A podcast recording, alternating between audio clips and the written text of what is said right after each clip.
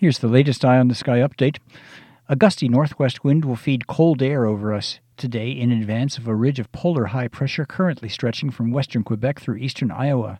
The ridge will crest overhead early tomorrow morning, then slide off the Atlantic coast tomorrow afternoon, followed by a rapid return of milder air.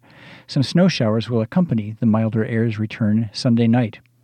Today, mostly sunny south, becoming so north, breezy, much colder, highs teens north, 20s south. Tonight, mostly clear, diminishing wind, lows 5 below 0 to 5 above north, single digits to low teens south. Sunday, morning sun mixing with afternoon high and mid level clouds, mainly from the Connecticut Valley westward, highs near 30 north, in the 30s south. Sunday night becoming mostly cloudy, good chance for snow showers north, lesser chance south, lows in the 20s.